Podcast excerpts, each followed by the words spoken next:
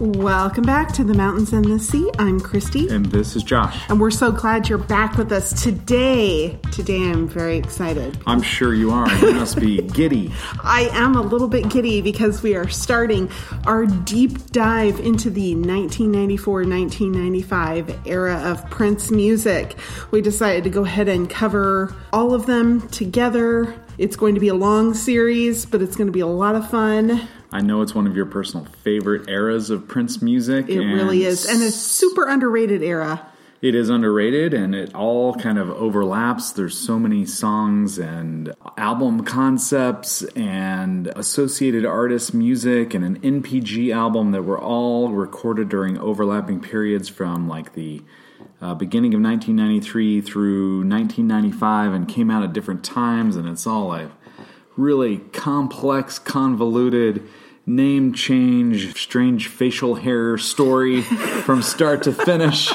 So anger at Warner Brothers. Yeah. So while it would be easy to just say, well, let's cover the album Come and then we'll move to a different era, we decided, well, let's start with this album and we'll cover all the things that were kind of orbiting around it and were once even on the track list for Come and ended up on different places. It seemed best to just put it all together and let's camp out here for a while. Yeah, you have no complaints for me. Because, Just trying to make you happy. Yeah, well, I well, I appreciate that. This is my birthday gift. Yeah, well, not so, this, but well, the the, the the podcast. It's yeah. my birthday gift. If, if any of you haven't been with us from the beginning, this is my birthday gift from a couple years ago. I told Josh that I wanted to make a Prince podcast with him, and so you get to enjoy my birthday gift and I get to, you know, prepare for it and listen to a bunch of really uh, great music and a little bit of not as great music. I get to edit it and research and things I like to do. So yes, it was an easy you. thing to give you since you do ninety five percent of the work. And you've I've been preparing for these podcasts for yeah, that's what I mean. You're playing catch up, and if you don't know, if you follow us on Twitter and Facebook, Christy manages those, plans them out, does all the social media stuff, responds to you all. So yeah, it's her birthday job. I guess that's what I'm giving her. You're welcome. Yeah. So if you want to find us on social media, you can do that on Twitter at TMATS, T M A T S podcast on Facebook, you can use the same shortcut as our Twitter handle or search for The Mountains and the Sea, a Prince podcast, or you can send me an email tmats, T-M-A-T-S, podcast at gmail.com. So we're going to have a whole bunch of stuff there for you. I always put lyrics and links to whatever songs that I'm able to so that you can listen and hear what we're talking about. And those go out the, the days after the pod gets released. I know this album, with its complex history that you're going to give us a little overview of, I'll have a link to a more com- more complete story. Yeah, we could spend a four hour podcast just talking about the story of this album, but our job here is to talk about the music. But before we can talk about the music, I think we've got to give a little bit of backstory. A little bit. About it. So in 1993, Prince kind of reluctantly agreed to release and support a greatest hits package, and that was the hits and the B sides three disc set. So by the time 1994 rolled around, it had been a couple years since a new Prince album, which was a long, long time, and he had recorded a lot of music.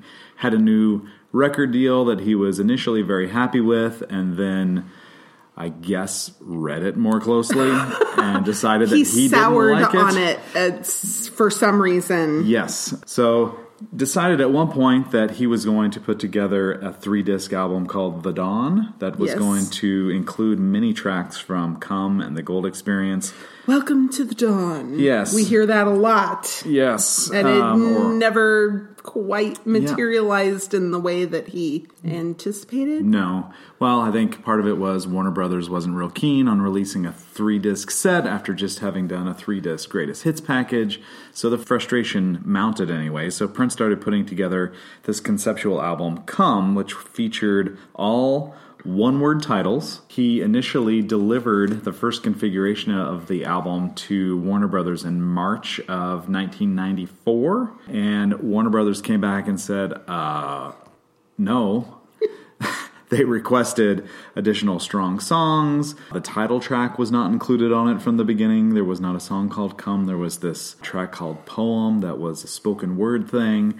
Uh, they also asked for The Most Beautiful Girl in the World to be included, which was a hit he had had outside of Warner Brothers. They had allowed him to release a, the single as an independent artist, and it was a big hit, so they wanted that to be included here. And Prince's argument was no, those are all new music recorded by the artist formerly known as Prince. You're getting an album by Prince, but he did go back and started working on a maxi single for Come, an EP, so to speak. And the version of Come that you hear on this album is the maxi single, super long 11 minute version. It is not the original, like four minute Right. cool groove music that uh, we'll cover later. And that was a big uh, screw you to Warner Brothers to put the 11 minute version on this album. Right, because outside of that, this is a half hour album. If you Yeah. take that 11, this it was like, you know, one fifth of the album was composed by this one song. Mm-hmm. So it didn't have a lot of hit potential, I guess you could say, is what they what they uh, determined. But Prince delivered the final configuration of the album in May of 1994. Mm-hmm. Warner Brothers asked for more release, more songs, more strong songs, and he said nope. He refused. You're going to release it as it is. But he also gave them the Gold Experience. And said, now you've got an album by Prince and you've got an album by the artist formerly known as Prince. I want you to release them back to back very closely and let's see how they do against one another. They can- didn't they, they didn't like that very much either. I also found an interview with Michael Bland, Prince's drummer in Guitar World. Did you come across that from No, I didn't. 1994? Where Michael B claims that many of the songs on this album, Come, were born out of Prince's boredom over a Christmas break in late 1992 and into January of 1993. Many people left Minneapolis to be with their families, and Prince is sitting there in Paisley Park, supposedly spending eight to ten hours a day on a soundstage where the band had been set up for rehearsal, just working on his own on different concepts and ideas. And finally called Michael B. and Sonny Thompson and said, Are you guys bored too? and they came together and laid down a lot of the basic tracks for what you hear on this album at that point. I would say, even if they were not bored, Uh huh. they probably were like, you know what's even less boring than whatever it is I'm doing now? Being with Prince? Recording with Prince. Sure. I mean, as long as you're up to a 10 hour plus workday that might start at 5 p.m. and end at 4 uh-huh. a.m. Yeah. Sure. Yeah. Yeah. So Just- that's a little bit of the history. There were also other EPs planned for this. There was an EP called Papa that was going to include the song Papa and a few other songs from this album that was aborted and just kind of merged into this fairly succinct one word title compilation mm-hmm. album. Cool. thing. Yeah, so and then hypocritically, even though Warner Brothers said they didn't want to release Come and then the Gold Experience in Secession, Come was released on uh, August 16th, 1994, and the Black Album was released about two months later with very little fanfare or promotion. So it is so confounding to think why do that and why not focus on this new material that he's given to you. So as far as the Black Album goes, it was not recorded in the 90s. It was recorded, recorded in 1987. So we're going to cover that as a different part of the podcast and not consider it part of the 1994 1995 material, even though Despite that's the fact when it was when it released. released. Yeah. Okay. Yep, so that's clear as mud. Yeah. Sure. This was the 15th full length album that he released. Right? He very much promoted it as a contractual obligation. Yeah, so he treated it as old material. Yes, old material. Even though there are a couple of songs that are new Yeah, for this. there were songs on this album that were recorded after he changed his name to the unpronounceable symbol. One of them Right. being "Let It Go," right. but he still, you know, marketed it as a Prince track. So there was definitely We'll get there. some blurred lines between when was he not Prince and when was he the love symbol, the artist formerly known as Prince, and a lot of it was his own choice as far as what worked in his wranglings with Warner Brothers. I Right. Yes, I agree. A lot of these songs came from a 1993 musical production. Yes. Called Glam Slam Ulysses that Right. Prince put together. He it had limited performances in his nightclub. Right. It featured a then unknown dancer, Carmen Electra, whom we are familiar with. There were seven tracks from this album that were a part of that musical Come, mm-hmm. Space, Pheromone, Loose, Race, Dark, and Poem, which Poem kind of got changed. Chopped up. It chopped Sure. up and moved around and changed a little bit. Yeah, Then- that, that that stage show did not get good reviews, uh, No, and it did not last long. No, it did not. But it was something Prince was trying. He was Sure. trying to get away from albums as much and trying to get his music out there via different means. Yes. And I guess that really didn't work out so well. But he tried some stuff, and we get to check it out. Yeah, Then there was the Beautiful Experience TV special, Right. which aired in France and the UK, and it had six tracks: "Come," "Pheromone," "Loose," "Papa," "Race," and "Poem." right. And psst, there may or may not be a link Oh my gosh. to that one-hour special on our social media. So I'm sorry. know- Did you say something? No, Okay. I didn't say anything. So it was from a concert that was performed at Paisley Park on February 13th, 1994. Yep. And in between that the songs, there's these segues with Nona Gaye Yes. that are a little weird, but you know, she's trying to tell a story.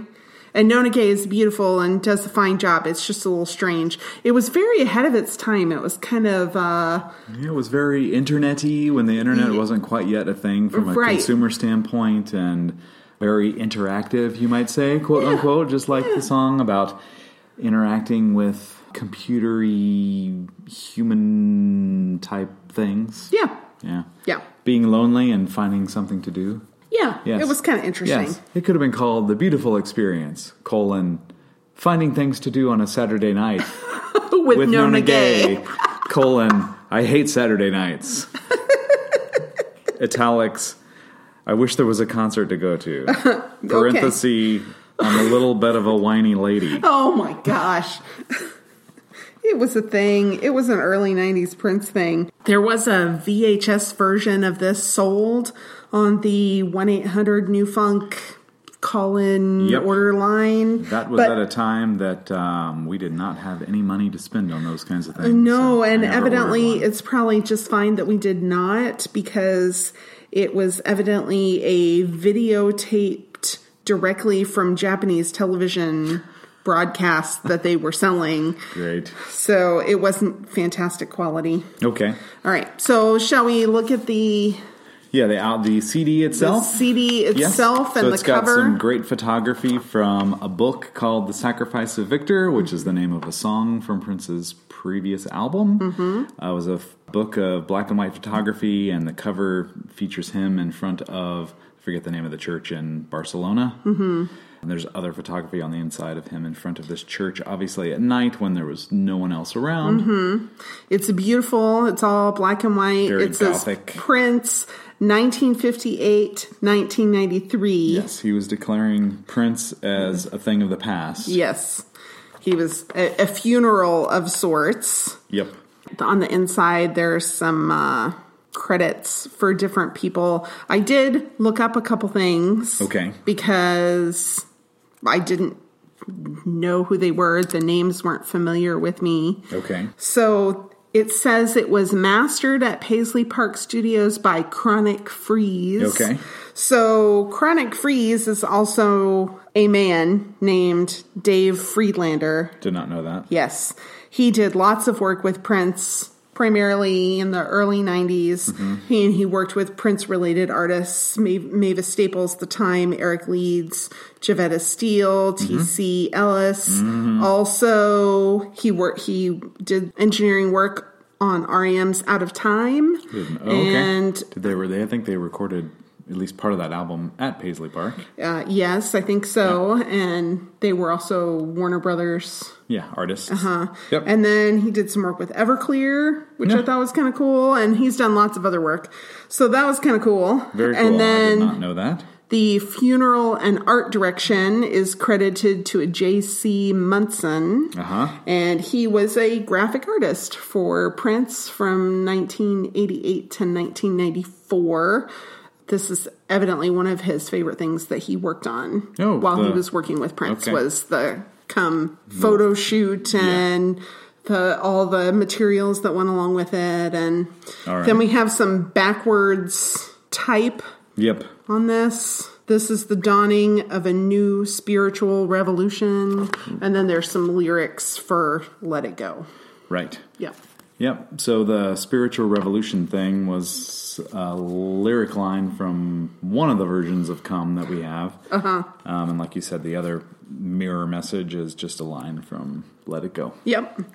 So that is a brief history of the album and a little bit talking about the artwork for the Yep. album. Yeah. He does a good job of making high waisted pants look very nice. He does. Not something many people, men or women, could pull pull off. right. So, Uh, so cool. overall, the album reached number 15 on the Billboard 200, which I thought Pretty good awesome. for an album that wasn't promoted at all. And it was his that- 15th full length album, reached number 15. There you go. Pretty cool. Um, but it was kind of considered a failure from a sales standpoint because that was the lowest charting album since Controversy, Right. Back in 1981. But if I recall, Prince did a little bit of touring for Controversy and had some videos for Controversy, and he, Uh-huh. this one had none of that. he tried to suppress this album as much as possible. so, in spite of his own efforts, it still reached number 15 on the Billboard 200 and number two on the U.S. R&B album chart. yeah. All right. All right. So, shall we s- dive into the music? Yes, we start off with the title track, Yes. which was a late addition to the album, in strangely.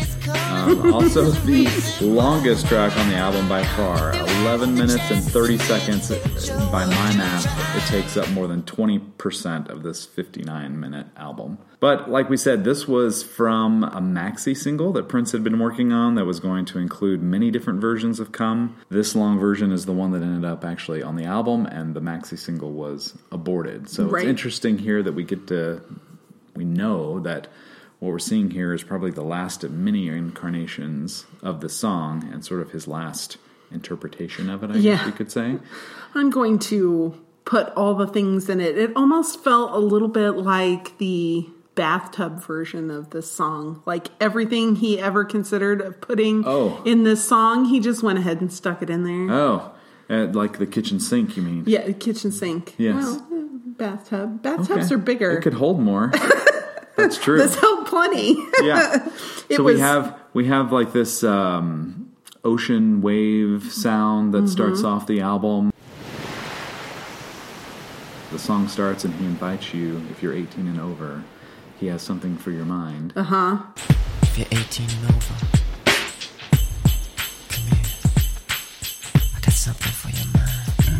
18 and over, one of the many mixes of the song, which actually got released on Crystal Ball a few years later. We're going to cover that as part of Crystal Ball. Mm-hmm. It's one of the you know many incarnations of this song. Yes. It gets a shout out, I guess, from the very beginning.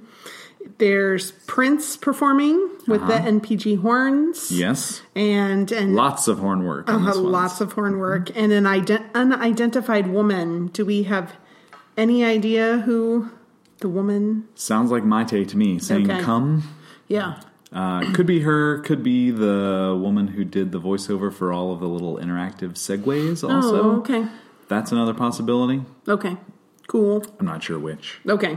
If you had a chance to see the future, would you try? If you had a chance to see the future, would you try? Man, that's a question. Yes, and seemingly oddly placed in a song that is on the surface completely all about Yeah. having Oh, sexual pleasure. right. But there is this double meaning to it throughout the entire thing to let go and open yourself to new experiences, which is something that Prince was experimenting with songs in this entire album. Yes. That's my 14 second summation of an 11 minute and 30 second song. That's perfect. Yeah. Excellent. Well, I have a few more No- things I'd oh, like I'm- to. I'm sure that we have. I'd we like have- to talk about. we have more to talk about than that. But yeah, certainly the invitation to come is sexual in nature, but it's also an invitation to accept the unknown, Mm-hmm. know, to open yourself up to these new experiences. Yes, I have a question. All right. Um, how do you wash between your soul and through your hair? Do you know? You wash between your soul and through your hair. Well, I'm trying to decide if I think that that's metaphorical or if I think that it's a euphemism. well, explain both, and I'll tell you which I think is right.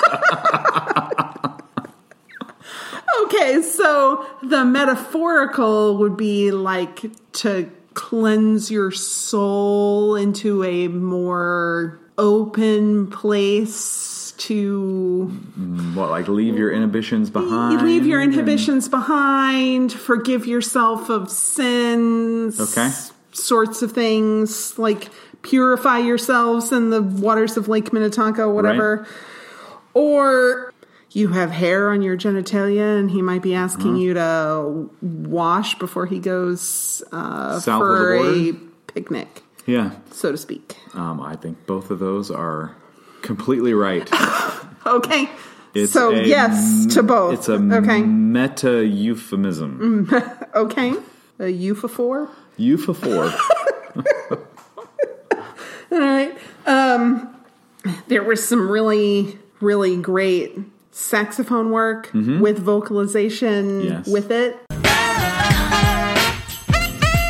yes. It's pretty Yes, amazing. this is a good headphone song, at least for parts of it. Or great. it's a great headphone experience. Mostly. I think my favorite line in the entire thing is when he says, uh, "Like a splendid, open-ended celibate friend, pre- pretending not to know it when I blow it in your eye." Like a splendid, open-ended, celibate friend. Pretended not to know it when I blow it in your eyes. That's got to be So one of my dirty. favorite. It's so dirty, but it is. It's like sung in a speak sing kind of way that is interesting and fun, and he's completely into it. This does not sound like him putting a throwaway track together. No, is no, what no. I'm trying to say. This Yes. is uh, there's a lot of effort put into this to make it funky and fun for sure. That's why I'm always like, this sounds, this album sounds good. I mean, really, it's it's pretty underrated, and it doesn't sound like he wasn't trying because we've heard Prince not trying, and this doesn't sound like that. Yeah, well, I think a lot of it is because it was recorded before the I don't care about this music anymore Right, attitude started, well- but we know that this song and Let It Go are newer. So there was definitely an effort to put, you know, something different in his catalog together for Mm-hmm. sure and not just fulfill a contractual obligation as, as he says. I think after he had it all Right. compiled, it was easy to say, well, because this is Prince and I'm moving past it, I'm going to badmouth this album and focus on what I consider the more new material, new direction. Right.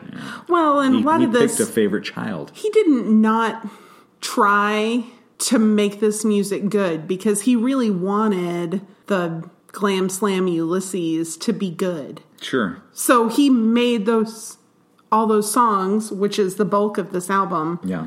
good. Thought it was a little mean. He told her not to cough or sneeze. Don't cough or sneeze. Oh, Like that's True. not that's uh, very often sort of involuntary. It is, but I guess you can make requests, and you know if they come through, great. Yeah. You know, just keep it in mind. If you could refrain, that'd be fine. Also, don't talk or breathe is part of his request as well. Yeah. don't talk or breathe.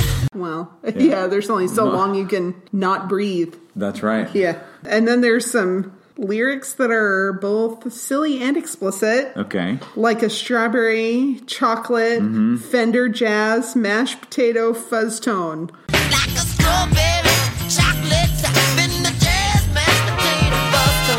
What all a over, mess. All over your thighs.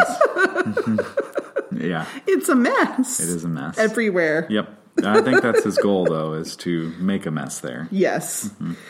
And then I think You know what I'm going to say next. Oh, the mouth noises and that The kind mouth- of thing. I think I remember reading a review of this album when it first came out, where it said, you know, got into this part of the song where there's the oral sex part of the music, and the review said something like, and then Princeton gets into a parenthetical. Very average oral sex session. like, pokes fun at like there's nothing special or amazing about Yeah. what's on record here. It's just the noise that anyone's mouth and bodies would make. Oh, and it's Um, so. but yes, it's all to the fore, and I figured Super that this cringy. is yeah a, little bit.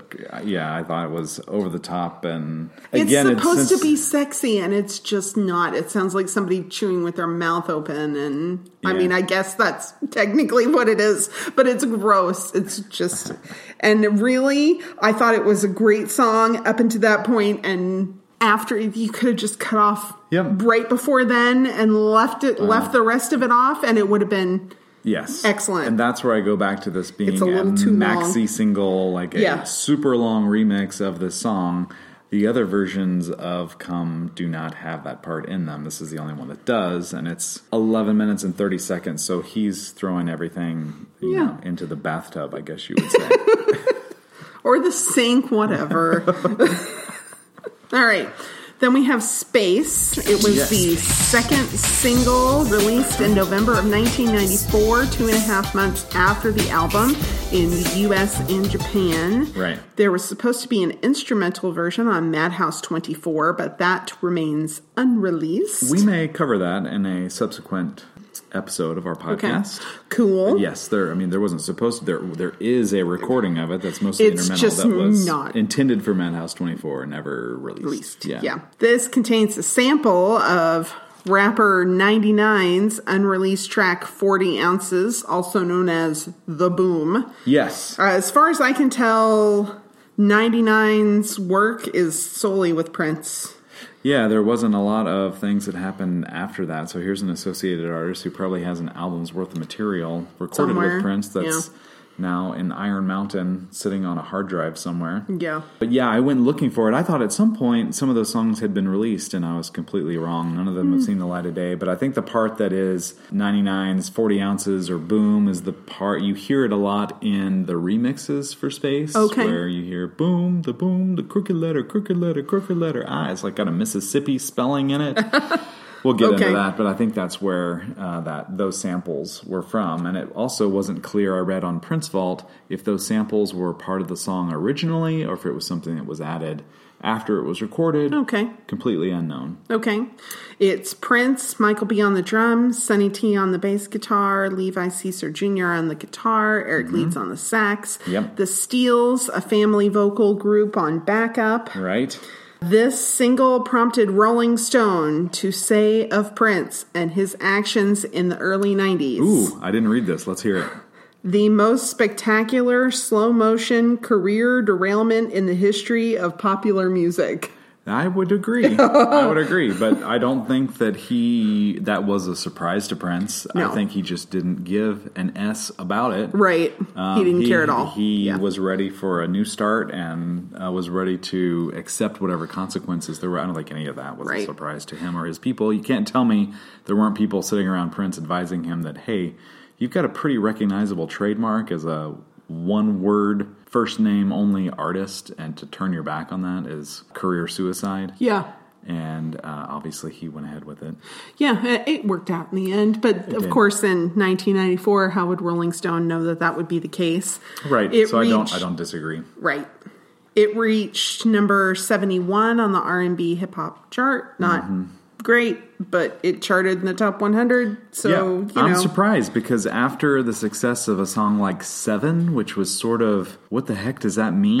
Yeah, it Uh, was kind of incomprehensible, but really catchy. Which was, Yeah. you know, one of the more recent singles that he'd had before this album came out. Space is sort of in that same direction. You can understand the words, but it may take a number of committed listens to really get the full meaning. Mm-hmm. And it doesn't have a super pop sing along kind of sound to it. It's more unique and certainly spacey. Yeah.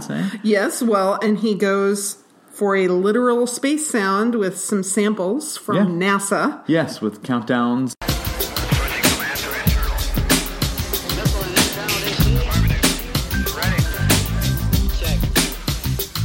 But yeah. We have some lyrics kind of things.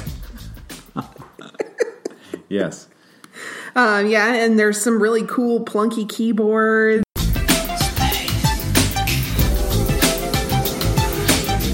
Yeah. And we get Prince singing in his deeper register, which I'm always a fan of. Yes, I know. Well, actually, low and high. You Yes. get the you know, uh, don't you want to go where the souls go, Mm-hmm. where the tears flow. That's sort of sort of sung in a high falsetto. Where the souls go to sleep, where the tears flow, where the love breaks. Do you want to go? But his delivery of the uh, each verse is definitely very low.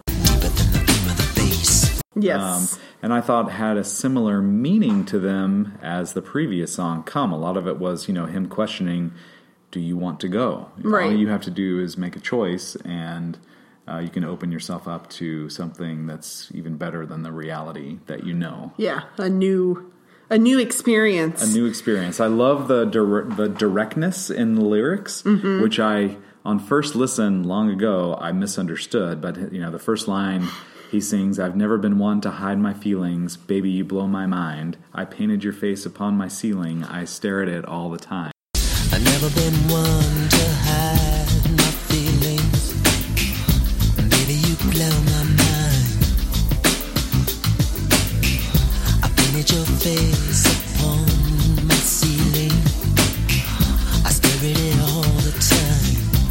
I love that. Which is really pretty and very Prince-like. Well, and it's also like an interesting twist on the sexual because, especially like in the 80s, and you think of somebody doing like sexy in their bedroom, they put mirrors above their bed. Yeah. Oh, and he painted her face. And he painted her face. And it's like, oh, you know, he was probably laying there touching himself while he looked at it, but it was also really like sweet. And Yes, it wasn't just uh, superficial. It Yeah.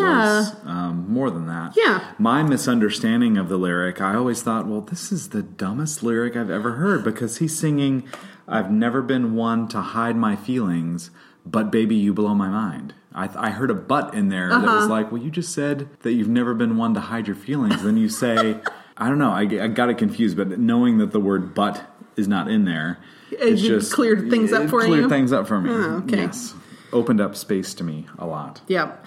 And then another like sensual but not so explicit Uh-huh. line. Everything I want to do to your body, baby, I would do to your hand. Everything I wanna do to your body, baby, I would do to your hand. I'm like, I Is think it that's a hand or is it head? There have been a lot of discussions Oh, among Prince I- universe. Oh, of- does he I say, have always heard your hand, and so it always kind of made me think of them. This was the image that I had in my brain. They're in some like large function, a ballroom. Oh, okay. There's music playing. They can't kiss and you know have Yeah, a PDA. yeah too much PDA. But he would take her hand and caress it and hmm. kiss it and. Okay. you know, in a way that was appropriate, but also like suggestive that, you know, hey, later we got some. Yeah. stuff happening. He's so, laying out a, a, a, a table of contents to refer to later. yes, that's So- kind of how I always pictured it. And and then to say that to her, there, there's if he were ten feet closer to her, that's Uh-huh. what he'd do. Yes. You know, okay. I think it's hand. I'm going to go on the record. All right. I think it's head, and the reason is the album starts with if you're 18 and over, I've got something for your mind. It was all about a head Oh. trip from the beginning.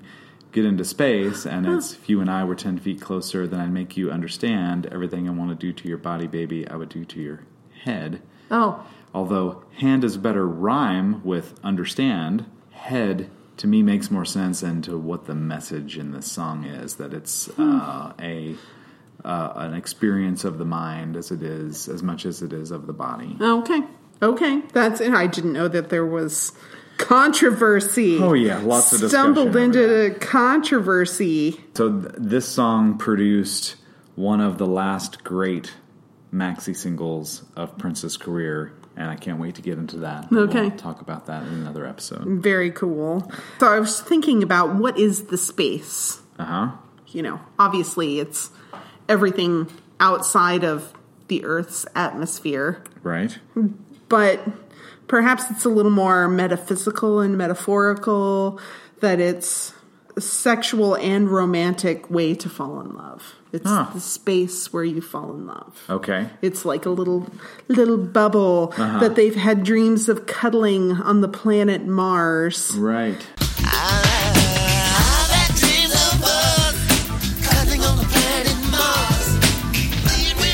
know, that they have a desire for privacy, to be alone so that they can be in the space where Yeah. they can fall in love. Yeah, I think that's a good take on it. Also, uh, I think it's also a sexual reference to certain parts of the body. Of course. Also, a second reference to the planet Mars in a Prince song within a short period of time. He had released The Most Beautiful Girl in the World not long before this album. And there's a line in that that says, uh, If the stars ever fell one by one from the sky, I know Mars cannot be far behind. And then we get space, Mars mentions. So he was definitely getting into astrology on some level here, Well, yes, and he very much had a or astronomy, yeah. I should say. Well, whatever. He was definitely seeing himself and Mayte as fated lovers, and Yep. so I think that, that was All part of it. all part of it. Yeah. Yeah, an interest in space and the stars. Right. Yeah, it was their love was written in the stars. Yeah. Yeah, yeah. All right, then we have the third song on the album, Pheromone. Right. As of April of 1993, an instrumental version of this song mm-hmm. was used as the theme song for BET's Video LP television show. Uh, it was a 30-minute live call-in show that showcased R&B and hip hop videos, and viewers would call in with opinions. All right. So, And that was an instrumental version of it that we was used for it. yes, Um, it would seem t- on the surface that "Come" would be the most sexual song on the album, but I think "Pheromone" has it beat as far as kinkiness goes. I also read that there was uh, in 1999 on loveforOneAnother.com, which was Prince's website at the time, a fan asked where the story for the song came from, and Prince simply replied, "Carmen Electra and the Crazy Horse." yes. Um, yeah. Do you know what the Crazy Horse is? Yes, but go Okay. ahead. It's a saloon in Yep. Paris. Yes. Mm-hmm. And they have a cabaret show that still is happening, and Yep. it's evidently very famous. It's similar to the Moulin Rouge Okay. for the type of show. It's an adults only show. It's fairly sexual, but it's not really it's not really a strip show. It's more singing and Mm-hmm. dancing and with some nudity. Okay. So it's a little more artistic than like Gotcha. a strip joint. Yeah. Yeah. The more high class. Yeah. So this song starts off with Prince almost spelling out the word love, L O V. Uh-huh. Uh L is for lust, L is for lust, O is for obsession, O is for obsession. V is for the vast way you envelop my soul. This is crazy. This is crazy. I could die from the pheromone. D is for the vast way you envelop my soul. This is crazy.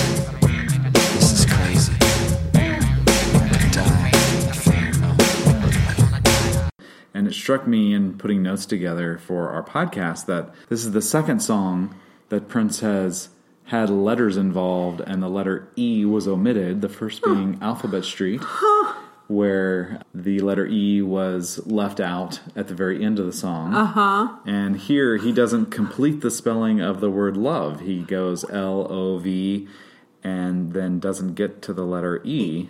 And then Um, later in his career, he just leaves the E's off of everything.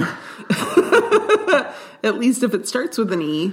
He does? Expectation. Oh, ex- got you. yeah. Yes, there was an album of X letter. Yeah, that should have started with E's and did Correct. not. You're right. Yeah. So I just thought maybe that's a little way of saying the song isn't really about love. It's more about lust or Mm-hmm. obsession, that kind of thing. Uh, but Prince serves as a bystander looking on in this Mm-hmm. song. He's a voyeur, I guess you could say. Yeah. Seems very animalistic when Yeah. you talk about pheromone. That's why I think it's less about It's just actual about love. It's about instincts and Yeah. Mm-hmm. inhibitions being gone. But with I went and read, reread the lyrics to this too because sometimes they can be hard to understand in parts with him singing in a falsetto voice and there's this very loud drum beat that can kind of drown his voice out in some parts. But this sounds like it's straight from Game of Thrones to me. oh, really? See, and I thought it sounded like Eyes Wide Shut to me. Okay, well, Similar sort of. He unties her and she runs for the open door. Me entice her, and she runs through the open door. That Uh-huh. really made me think of Eyes, Eyes Wide, Wide Shut, Shut. like where it was this. And the voyeurism, he's a bystander watching. That was very much, you know, the big house with all Mm-hmm. the people wearing the masks and doing the yeah, unspeakable things. right. So evident consensually, it seemed. Oh but yeah, you yes, you know Yeah. what you're getting on admission.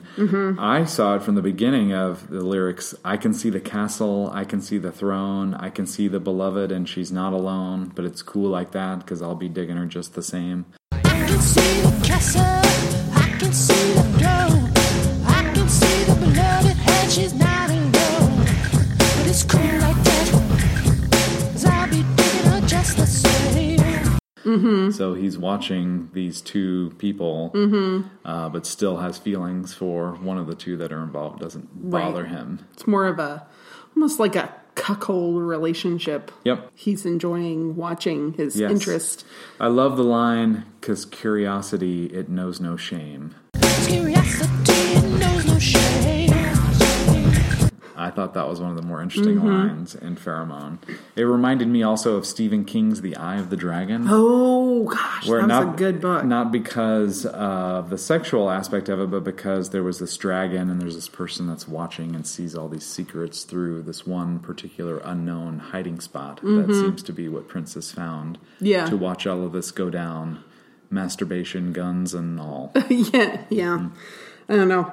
It was it, the songs really like catchy, but the more attention that I paid to the lyrics, the more uncomfortable it made me feel. Mm-hmm. Almost like she's a little borderline abused. Yes, definitely. I agree. I think that's almost intentional or was Yeah. intentional. I mean, it's this danceable Yeah, song. and Like if "Hey, you're not paying, great," you're I not think Prince really it. liked to do that. He really liked to like give you a song that was kind of fun, and you kind of kind of sing along to it and kind of dance to it, and then you start realizing what you're singing, what you're dancing to, and you, it's not really. Yes, and you're like, So oh, I need to, oh. I need to write this down in my book of personal regrets. what was I?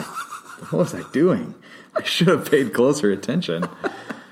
Oh, but it's still a, a good song. I think it's a cool. It definitely fits into this. The aura and the look and feel and the sound of this album is definitely pheromone Yes. fits right into it very very well there were there it's just full of un, things that make you a little uncomfortable um, at the same time prince telling you open yourself up to some some new experiences so he i don't know delivers on his promise i guess you could get from the beginning that he's got something for our minds he didn't say you're gonna like it a lot Okay, that's fair.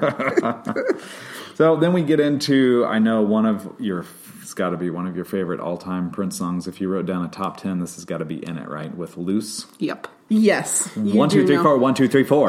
yes, his frantic counting. Yep. Man, I love it. It's all Prince, despite giving shout outs to Tommy Barbarella and Sonny T. Yep. It's fun and danceable. It's a club song without being too clubby, Yep, I agree. That's which is I, it was it's like a club song. It is. It's like but a it's not house- the that's driving. It's got the driving beat, but not in an irritating way. yeah, it has a little more life to it than Yeah. just like a DJ kind of mix. Even though the first time I heard it, I thought, oh, someone's got a hold of a Prince song and has remixed it, and he's used the remix on the album. But that's not it at all. Mm-hmm. Nope. This was him playing every single instrument, Mm-hmm. despite, like you said, calling out other band members, even calling out for turnarounds. Turn around. He Yeah. could. I mean, he's the one doing it. Yeah. You know, he's he's telling He's the one turning it around. That's right. There is a remix of Get Loose on Crystal Ball, which Yep. we'll cover later. yes. Let me see that body. Parenthesis. Get loose. Mm-hmm. I thought this song was sort of another version of Purple Music, a little bit. Hmm. Okay. That the music is a drug. Yes. And that it alters you in a in a way, whereas purple music was a little more calming, a little more like pot, I would say. Yes. What this Not is- that I have an experience with that, but from what I understand, this is a little more energizing and crazy making, like Yeah. how you might uh, be familiar with meth or cocaine or bath salts, something like that. Like the music hits and it makes you bananas. Yeah. Well, Yeah. he says when the music hits, you, don't, know, what, to do. When the music hits, you don't know what to do. Yep. Yeah.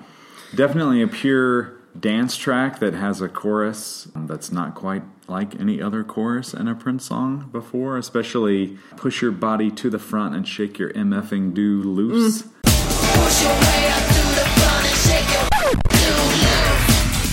It's I so know you good. love it. It's so Uh, good. I mean, I think this is a song where the lyrics match the music so well. Um, and it does sound like the kind of place Prince was in if he was going to record a danceable club song. That it's got like this element of fun, yet a little bit of darkness to it, mm-hmm. also that work well together. Yes. There are some super cool keyboards that kind of yeah. almost hum. Yeah, You know, the beat is driving. There's a sliding stereo sound. It kind of goes back and forth, but not in the way that makes me dizzy. It kind of it slides from one side and then back again. So it's not, not like dizzying. It's not like one side then the other. It slides and so. I love it. And then he's got this cool. He announces a cool guitar solo. yep.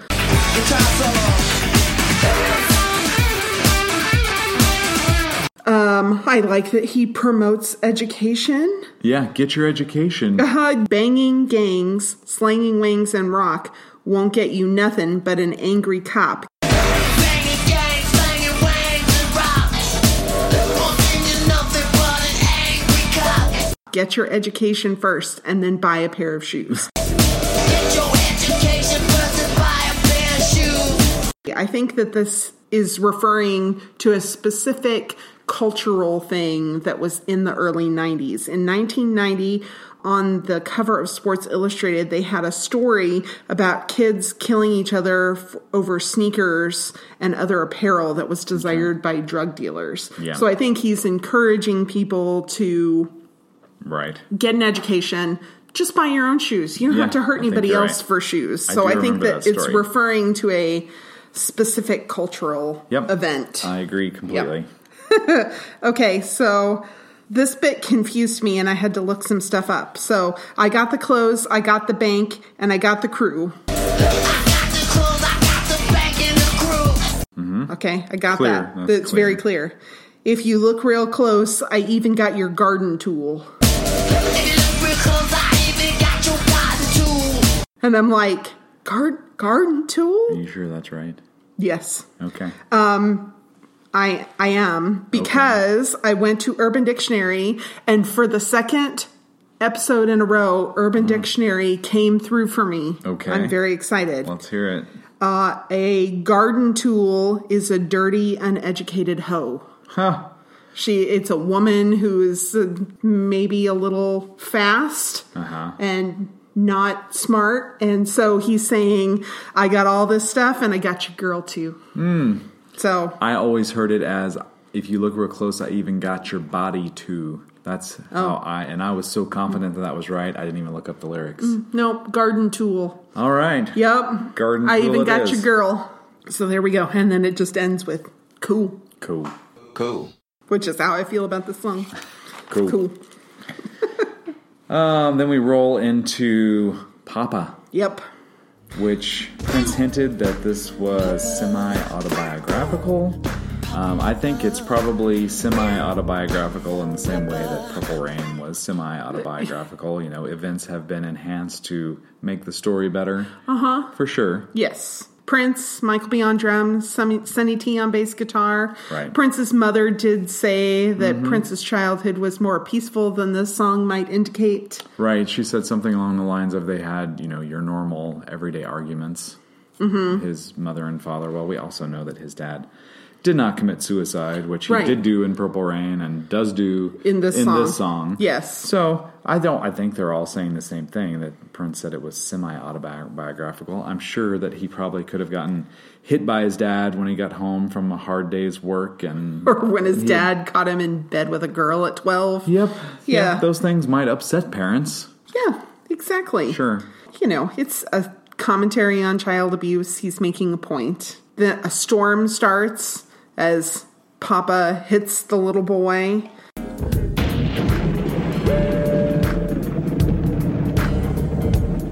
And I had always kind of seen that as, you know, just like sad. Yeah. And then and and then the dad commits suicide. And then I kind of have the as an older adult now listening to the song and thinking more closely about the lyrics, maybe it was almost a way of protecting his child because he's he's frustrated with the child, he's frustrated with himself at his lack of parenting skills. Right. He's He's mad He's- at the dandelions. he, yes.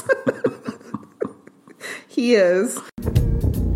First he crucified every dandelion. okay. But, you know, I don't know if he knows when he locks the little boy up that he's going to commit suicide, but locking the little boy up, as awful as it is, may be a way of protecting that child from, seeing What him. he could do. Well, or not what he could do, from seeing him commit suicide or finding his body. Yeah, that's what I meant. Somebody from else protecting him from what his dad could do. Like he Yes, wouldn't be around like- to see Right. the violence, or Yeah. you know, and if he's he can't beat him if he can't see him. Also. Right. Yes. Then he says, uh, don't abuse children or else they'll turn out like me. Don't abuse children, or else they turn out like me. Yeah, And so he's declaring himself deficient in some way. I think he's declaring himself abnormal.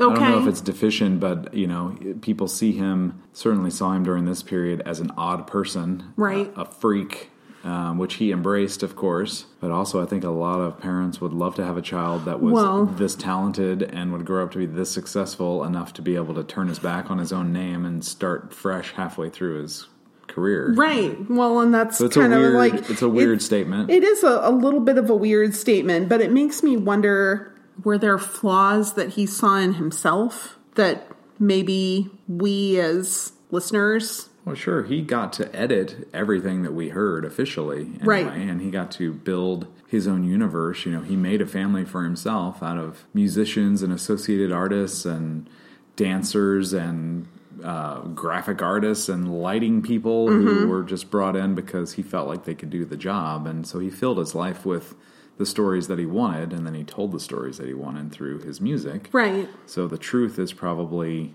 Less more- rosy. Yeah, We're getting the Facebook personal. version. right? Yeah. Yes. Well, I I don't know. I just it made me a little sad to think of it as, you know, what what was it about himself that he didn't want children to turn out like him? Mm-hmm. You know, that cuz that line rings pretty true to me. Okay. So, I don't know. It was just something to think there about. him being, um, you know, hadn't been able to commit to a single woman before, hadn't Right. made a real family of his own. Probably by 1994, had regrets about how he treated people at the height of his popularity Fair. in the 80s. So that could all be part of it too. Is you know acknowledging that he was not a perfect person by any stretch. Yeah. But then it kind of ends on a positive note, Yep. you know, that we all know pain, but love is still valuable and Mm-hmm. Right. important.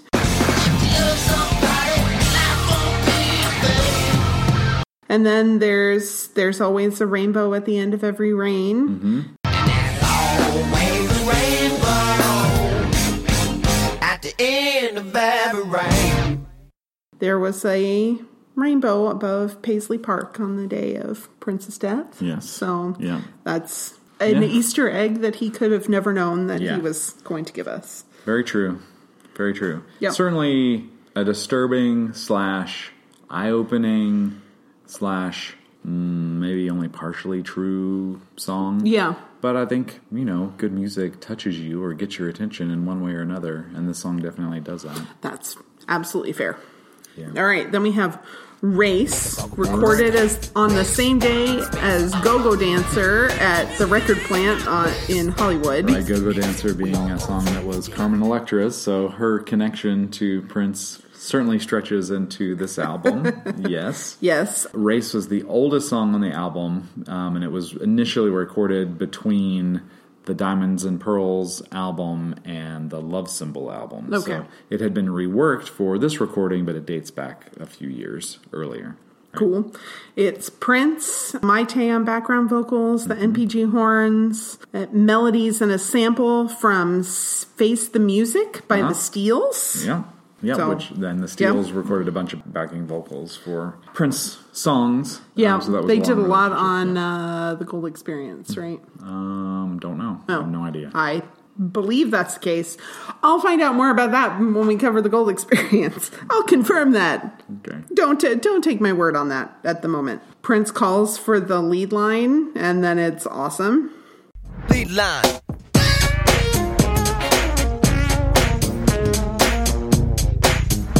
Yeah. Great, I love it. Yes. Yeah, I this is a song that I enjoy, but it feels a little like it could have been more thumping. It's a little tinny to me. Okay. Like a little mechanical. Okay. And maybe that's the intention. And then the more this is one, the more I listen to the lyrics, I'm not quite sure that I'm all that in agreement with them. There's Yes, you know, certainly I, the- I certainly the- appreciate the thought behind them. Well, the chorus with, you know, it's very simple race in the space, I'm our human. Race in the space, I'm our human. Cut me, cut you. Both the blood is red, I got you.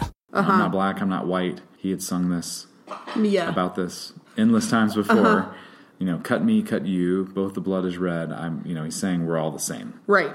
However, he's also saying, let's not learn from our past mistakes. he's saying, let's not even discuss them. I don't want to know why we didn't get along. Right. I'd rather just move forward. I don't wanna know. Why those big boys hated each other. I'd rather believe they never did. I think that's a little naive. it's a very naive way of looking at you know what we all i think understand is the only way we're going to get out of a cycle of hatred is to come to an understanding of well why would we get there in the first place to make sure that it doesn't happen again Yeah. if you just pretend it doesn't happen again you're almost doomed to repeat it yes, uh, so those are the problems i've got with I with racing. I agree. prince Oh. is apparently into board games I didn't know that before. Thank God this ain't Monopoly. You Yeah. make us all go back to start. Yeah. Thank God this ain't Monopoly. You make us all go back to start. Going back to what you were just saying, Yeah. it's maybe a little bit like Moonbeam levels, where he's Yeah. kind of he's wanting to Yeah, not just- examine the past, but repeat the things that have given good outcomes, and he just kind of wants to ignore the, all the bad things in Yeah. race relations and i think that that's while i appreciate that he wants to solve a problem i think this is not really the best way to do it though i don't expect him to be able to do that in the space of a few minutes in a yeah, song of a song. It seemed like with Moonbeam Le- Moonbeam levels, it was more about personal mistakes, not Right. about racial inequity or mistreatment of you know a group of people for racial reasons. Where here, you know, where you could just decide as a person, I'm just going to. I've I've see he has learned as a person what good things are, and he wants to repeat them. Where in race, he just doesn't want to know anything about history, essentially. yeah So. Okay. it was his least favorite subject It in was. school Yes, I'd rather be doing math All right. putting my guitar deep under the ocean. well i have a misheard lyric Okay. So I always thought it was race in the space a la human. So, like, oh. for example, human. Oh, Which no. it kind of has the same in its I mark human. Right. This is Prince filling out. Uh, did Prince fill out a lot of insurance forms, or I'm not quite sure. I don't know. But he was familiar anyway. went with to the doctor or maybe and- to get a loan. I bet you Prince had filled out a form or two. Uh, huh. that asked for that asked for race. race, which now, if you saw that on a forum, they would call it ethnicity. Right. They wouldn't call it race. Yep. Well, that's because people did what Prince didn't want to do, which was learn a little history Uh-huh. and try to do better. Right. Right. But then he spells history for us. Yeah. He spells it out, and Yeah. it ends with Y. Down with H-I-S-T-O-R-Y. Yes. And then he rhymes that with Propaganda. Propagandhi, yeah. And all this BS propaganda. which is a Canadian punk and heavy metal band that formed in 1986. I don't think that he knew anything about that. Uh-huh. I I, think either. he was uh, trying to just make a rhyme. Yeah. But I thought I'd mention Yep. Propagandhi is Yeah, that It's a band. Yes, I, I agree with you. I don't think he he was familiar with them. It was just a way to rhyme Yes. propaganda with history. But that rolls into uh, I don't want to know why those before us hated each other. I'd rather believe they never did. I'd rather believe that there's hope for a kid. If he imitates the best, that's what I'll try to be, and I will let the rest dissolve with my guitar underneath the sea. And if he imitates the best, I guess that's what I try to be. And I'ma let the rest dissolve with my guitar underneath the sea. part of that I love. The other part at the Yeah. beginning was I don't, you know, this. I don't wanna know. Yeah, this wanting to just turn your back on the opportunity. We should be grasping at the chance to learn about how we got into the situ- situation that we are, not right, so that we can fix it. Not, yes, not be naive enough to think that if you turn your back on it, that you're somehow going to be behaving and performing better than No. everyone before you, who clearly did not do a good job with their decisions. So, yeah, but then he says he wants to be a good example. yeah, reluctantly, good. reluctantly, I want to be a good example. If he imitates the best, I guess that's what I'll try to be.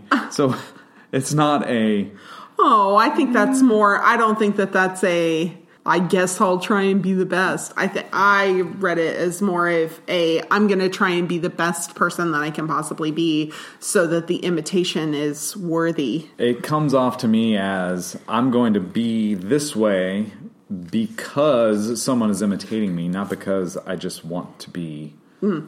A role model to begin with. Okay. It's almost it's almost a backwards way of looking at it too. Like to say the only reason I behave well is because I have kids who look up to me. Well, Uh-huh. that's fine and all, but maybe you ought to be doing the right thing regardless of whether there's a child looking up at Isn't you. that the definition of character? Is doing the right thing even when nobody's looking. Right. Yeah. Right. Yeah. So, and I'm not saying Prince is a bad role model. He's a terrible person, and this song just embodies his stupidity on you know reasoning for trying to be the kind of person he really was, which I think was a fairly loving, respectful, giving person who cared about others. But Right. the way that some of this is phrased just never sat quite right with me. Okay, I'll quit that's talking fine. about it. That's fine. Yes, because we have a few more songs to cover yet. Yeah, face the music. We're all bones when we dead. Uh huh. Yeah. Uh, Dark. Right. Another song that has a remix on Crystal Ball Uh huh. called So Dark there. It sure is. Uh, Prince seemed to have a fondness for this song. There's a remix on Crystal Ball. There's a October 2012 rehearsal by Prince and the NG- NPG that was streamed on Andy's Allo's pa- Facebook page, Right. which has since been removed. Yeah. Um, and January of 2014, he did a live video of So Dark with Mm-hmm. Third Eye Girl on their YouTube channel, also removed. Yep.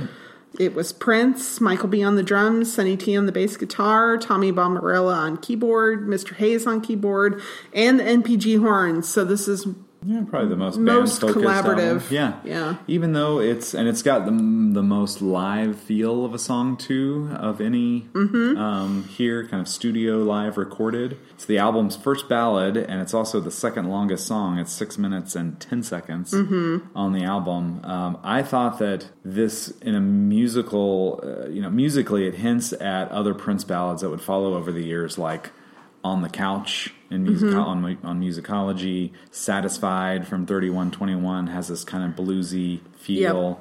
When She Comes, which is from his final album, Hit and Run Phase 2, but very typically cute Prince song about feeling done wrong by mm-hmm. a lover or by a woman. And also reminded me a little bit of the lyrical content of Something in the Water Does Not Compute, since we're coming off of the 1999 era. Yep. era. You know, Prince is the victim here, Yeah. which I know you love. I know you love it when Prince positions himself as the victim. Poor little Princey. Yep. Poor little Princey. And he says dark strangely in the chorus. So he says dark three times Uh huh. each line of the chorus. And the second time he says it, it's weird. So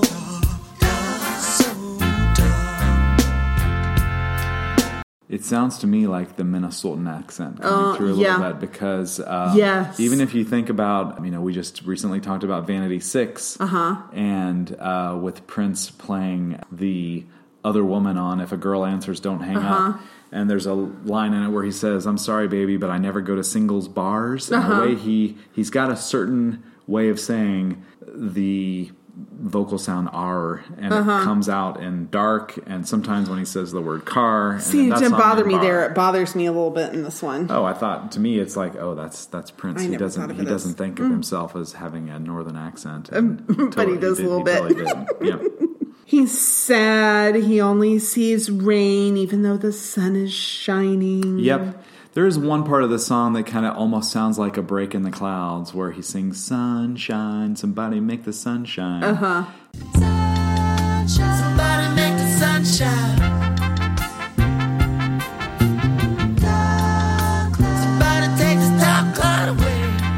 It's kind of this happy little moment in Uh-huh. the song that I just visually to me it sounds like a break in the clouds. Yeah. and it's my favorite part in, Yeah. in the whole song. Yeah, that's fair. Yeah. But it has kind of a keyboard line, a bluesy keyboard line that goes throughout the entire song that kind of ties it all together. Mm-hmm.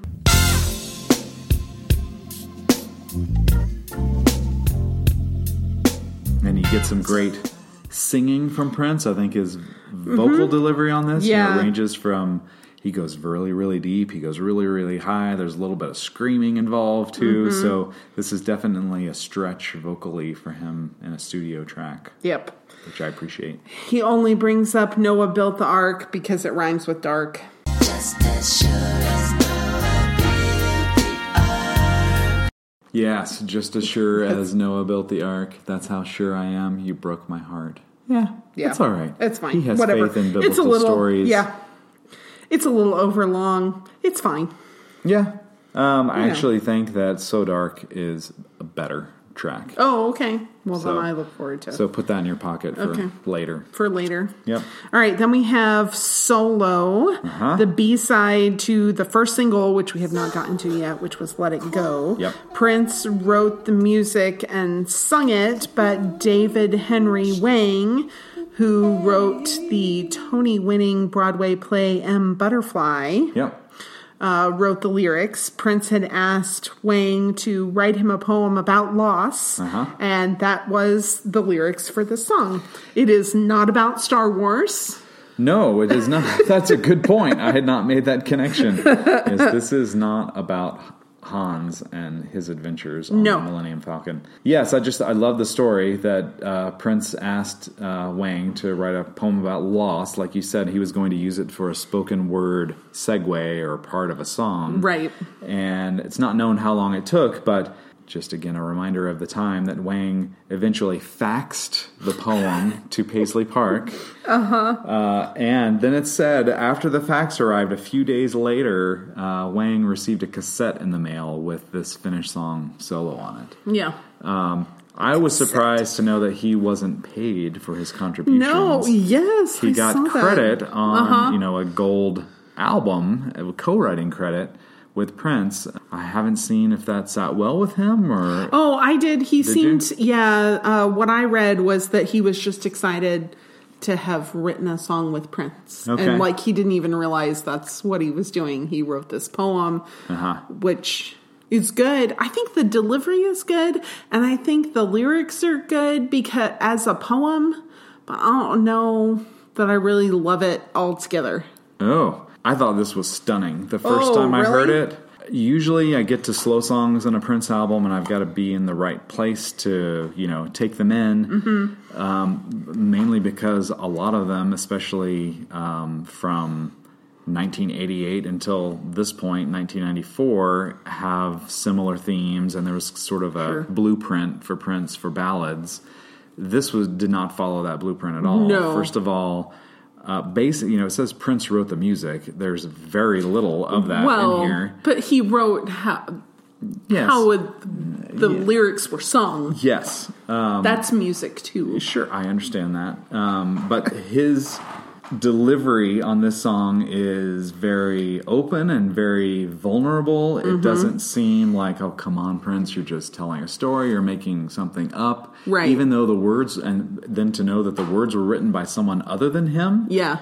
And that I think that this does encompass his mental state during the struggle with Warner Brothers. You know, he made it about a battle and trying to be on the right side of it, but it had to be hard on him. It had to be sad. Oh, it had to yeah. be a little depressing. He'd had this long run of hits and had just become to the point where he wanted to do things more in his own way and for one reason or another he signed a contract that he never that he decided pretty quickly he didn't want to be a part of his fault no one else's but i just thought that this was an, unlike any other certainly unlike any other song on this album and Yes. unlike any ballad that we had heard uh, in a very long time Yeah. from Prince. So for that reason, I just thought definitely a stretch for him. Also to be exposed as an artist, where all you have on the song is your voice. Yeah. When you're capable of doing so much else, that his I- voice might not have been his best instrument. Yeah. It may have been, but certainly had competition from his uh, talents on a piano, on a guitar, on drums, and he stripped this down to just his voice, which Yeah. is rare.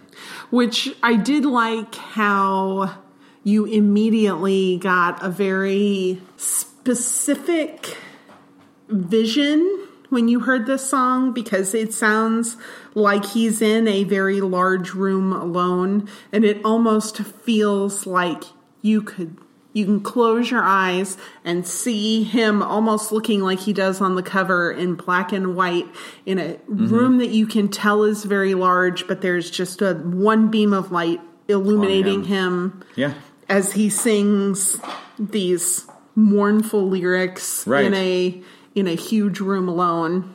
See, how can you not love that? You described it beautifully. Um, so yeah, it's not about Star Wars. It's Um, it is about being alone or solo, but also feeling so Uh-huh. low. Low, Yes, which I thought that was a great play on words. Oh yeah, this and- is a great one to read the lyrics to. So low, the curb looks like a skyscraper. So high, the stars are under me. Uh, it's like no matter where he goes, there's just him, and everything else in the world is far beyond reach. right.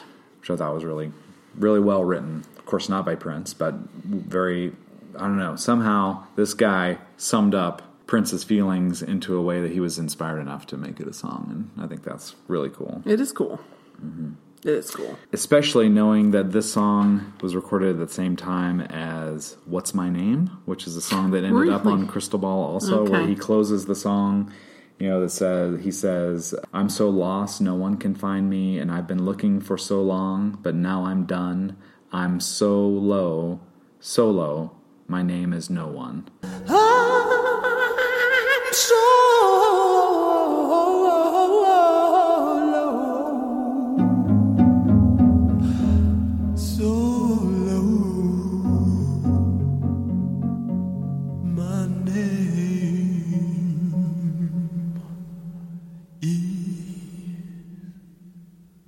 I'm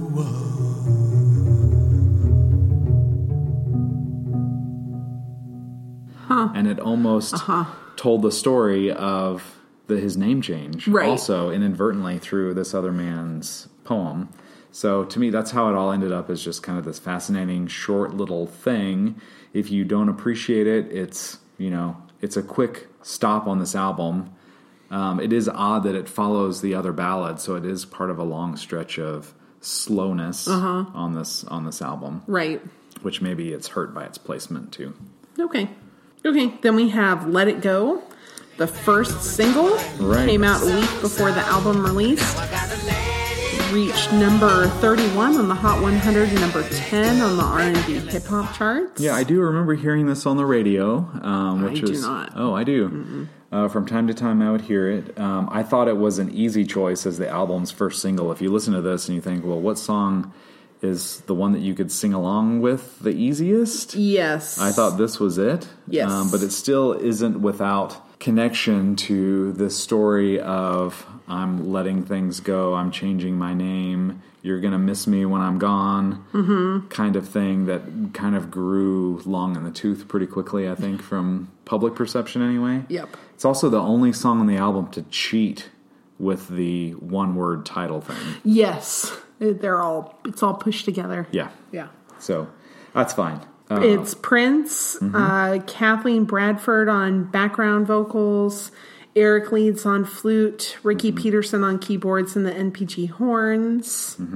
Uh, it supposedly contains a sample of James Brown's "Funky President." People, it's bad. I Oh, I didn't couldn't. that. I couldn't hear it. I couldn't figure out where that was. okay. I don't know either. I didn't realize it, it contained a Um, sample at all. it's listed on who sampled. Yeah, so this is Prince sort of telling the story of his history, I guess, as an artist. And success was important to him, popularity was important to him, but because of those reasons, there was never a good she- a good seat at any, any of his shows because they weren't heartfelt, I guess you could say. okay. That was my interpretation. And now he's ready to let it go and just be like he said, once his contract with Warner Brothers is over, he would say things like, "Now that I'm free, I let the wind blow me to wherever it takes you know, my talent." So that's So is this the first like Warner Brothers bashing song that was released? yes, I guess so. And I don't Okay. know that I would say it's bashing. It's not as bashing as what you find on Chaos and Disorder and other Right. albums like that come after it. This is more of his reasoning behind the thing. I don't know that there's an awful lot of Warner Brothers bashing. Well, uh, lay back and let my feelings show. I'm ready for the real.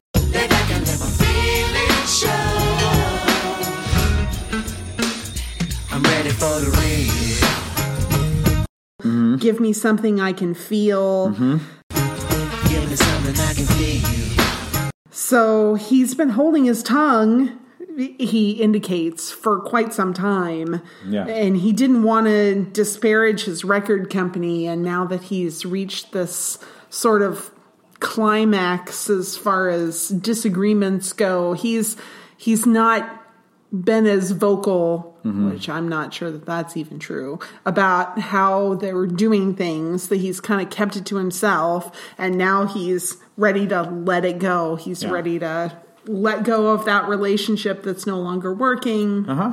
Not saying I don't see that as bashing. I mean, bashing would have been his own personal feelings that was previous album, the Love Symbol album, didn't sell well because he thought the marketing department uh, at Warner Brothers did a poor job. He was very much a finger pointer when it came to that. You know, that Yeah. he, he would never looked at himself as being guilty of moving on to other projects too quickly and not Right. being able to fully commit to a marketing cycle that would be required to keep an album at the top of the charts for long enough to sell enough copies that he would find mm-hmm. acceptable.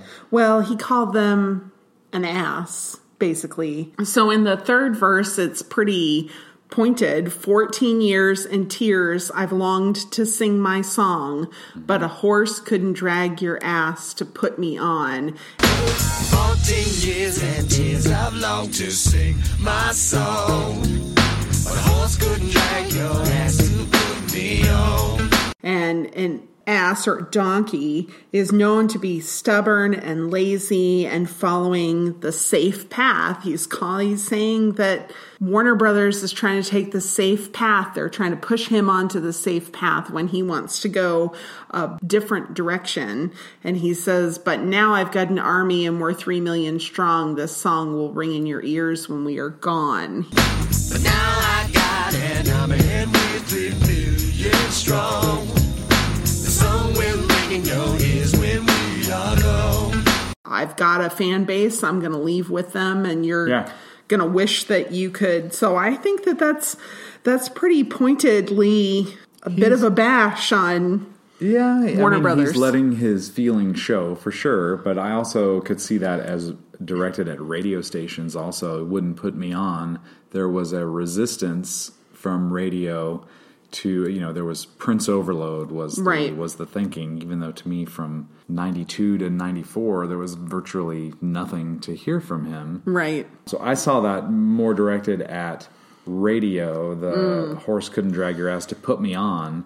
Uh, but yes, he is saying now I've got a fan base that will stick with me, and this song is going to be the last one that you hear from me because it was the last song recorded for the For- album. okay. as he you know supposedly walks off into the sunset. Right. Sure. I think I don't. I don't think it was at radio. I think it was at Warner Brothers. But we can disagree about that. So it starts with "Ready or Not, Here I Come," Ready or not, here I come. Yeah. which we just covered last episode. This is from the unreleased song "Vibrator," recorded by Vanity. right. I thought that was kind of an Easter egg, fun to hear. Yeah, that was part of the thinking for me for Uh-huh. you know trying to decide what we were going to do after Vanity Six. Well, we've got this extremely prolific period of work from 1994 to 1995, and it's sort of called back to the era that we were just we were just looking at 12 Uh-huh. That's years cool. earlier. Yep. So, uh, what do you make of the line "Bang bang on the drummer"? Bang, bang, bang on the drummer and love so so. Not "bang bang on the drum." Yeah. Bang Bang on the Drummer. I saw it suggested that it was a reference to Sheila E. No. They weren't I don't know dating at this time. No, I mean He was with obviously he was Mayte. right, and his drummer was had been a man for Yeah. a number of years here. So I don't I don't know what quite what to make. I don't know. Just is it about creating good beats and you know where he says and love so so you know mediocre day by day relationships Mm-hmm. and just creating good beats for the radio formulaic hits that kind Yeah, of but thing. it, that would be the drum, not the drummer. Well, he was the drummer for a lot of this too, so it's on himself. He's he's banging on himself. Well, that's or got it- that's got that's rife with meaning. Right. we'll get that. We'll get to that in the next track. So speaking of the next track, Right. Orgasm, originally supposed to be Poem, which was part of Glam Slam Ulysses, but then he kind of broke it up and it ended up in worked into other songs. as segues to Mm-hmm. a number of songs on this. There was uh, segues before the song "Pheromone" and "Race" and "Dark" and "Let It Go" that all used pieces of the full poem, which Mm-hmm. actually did get an official release. oh, okay. Um, it was released as a promo for "Come" on a little promo disc Oh, named yes. "Come," but didn't contain the song "Come." and only contained this spoken word poem. Uh, Right. That, as we're saying, has been edited down on this uh, album to the track that was then named "Orgasm." yes. It was played over the credits of the TV special, The Beautiful Experience. Yep. This includes vocals from Vibrator, which we talked about just moments ago and last episode. Right. and a guitar solo Right. from Private Joy from Controversy. yes,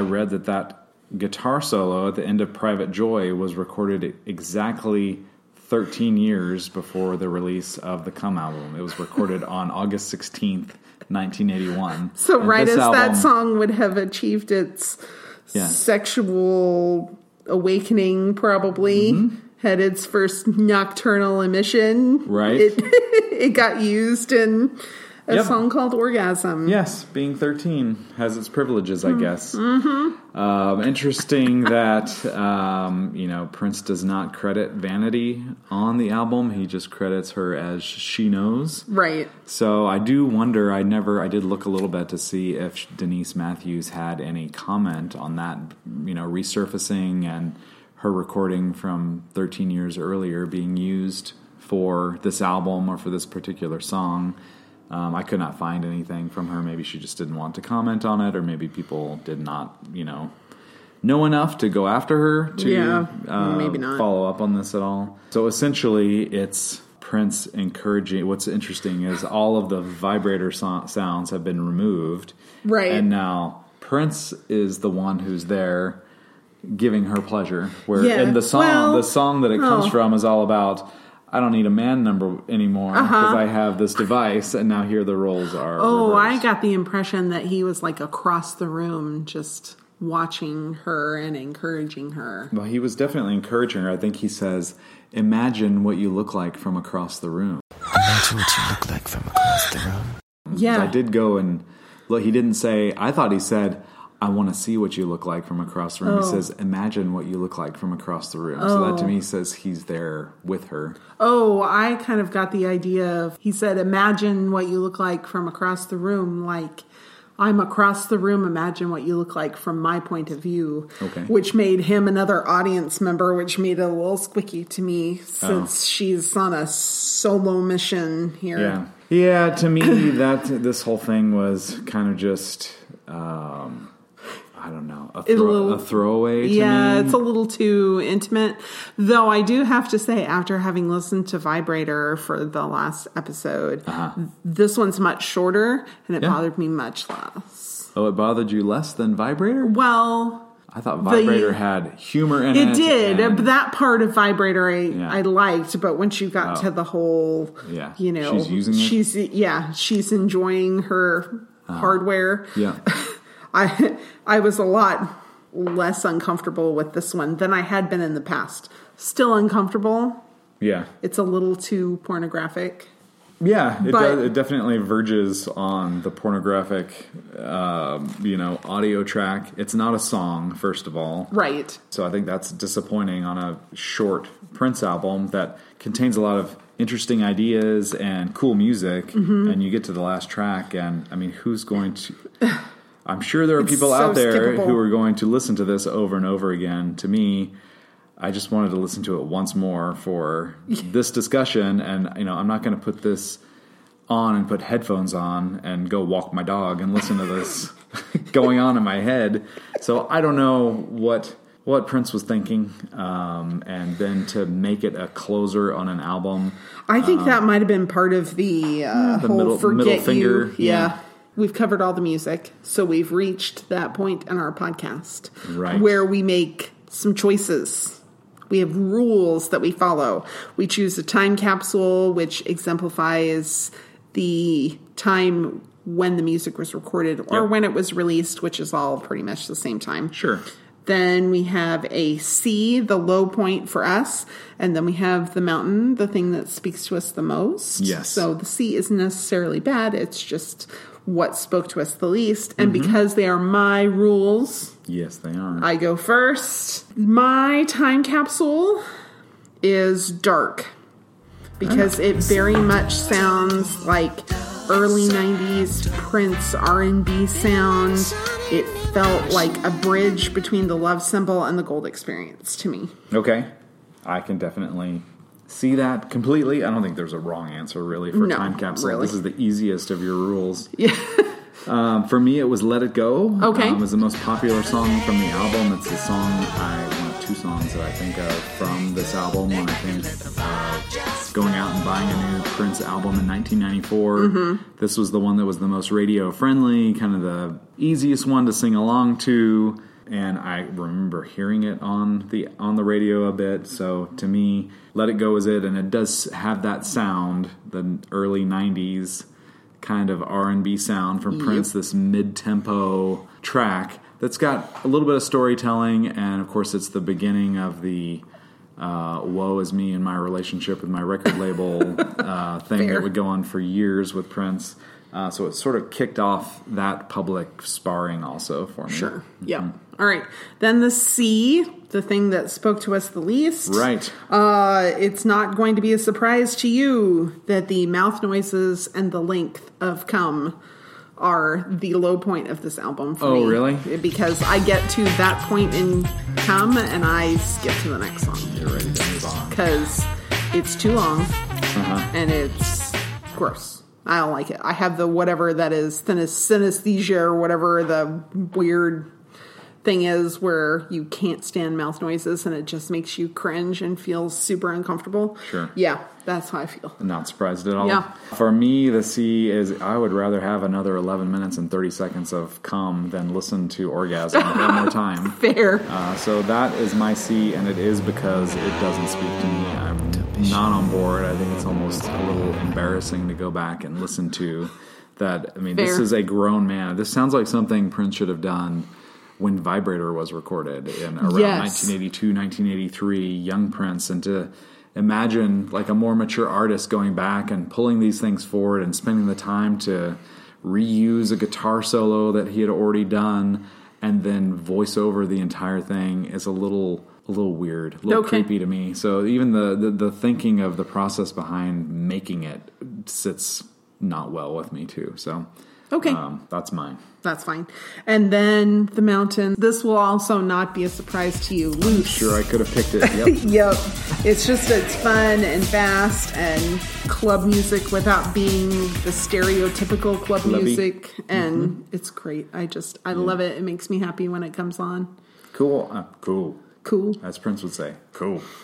For me, well, I do like Loose a lot. Um, the mountain for me is space. Mm-hmm. Oh, and it yeah. is partially because I think the original version of it, which is on this album, is um, one of the prettiest written songs that Prince ever made and one of the prettiest singles ever released that wasn't very successful. But even more so, the remixes of Space that are on the maxi single are probably I like them better than anything on this album actually. Oh. And I do like a lot of songs on this album, um, but Space to me was just a great song, and the work he did to it on the maxi single made it even better. So it stands out to me as a giant mountain. Excellent. Well, that very nicely segues into what we're going to talk about next time. Right. We're going to talk about the Space maxi single. Yes. We're going to talk about the Let It Go maxi single. Yes. We're going to talk about two versions of Come that are unreleased. I think one of them was on The beautiful, the experience Beautiful Experience TV show. Yeah. TV show, yes,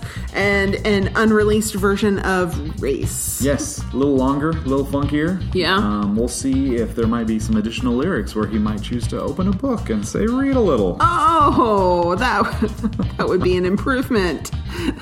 All right. So, we thank you so much for spending your time with us today. We hope that you'll join us next time when we talk about some more some Some a lot- more? some more. So- With next episode, Marshmallows with Prince. Marshmallows and chocolate. This is before he went vegan.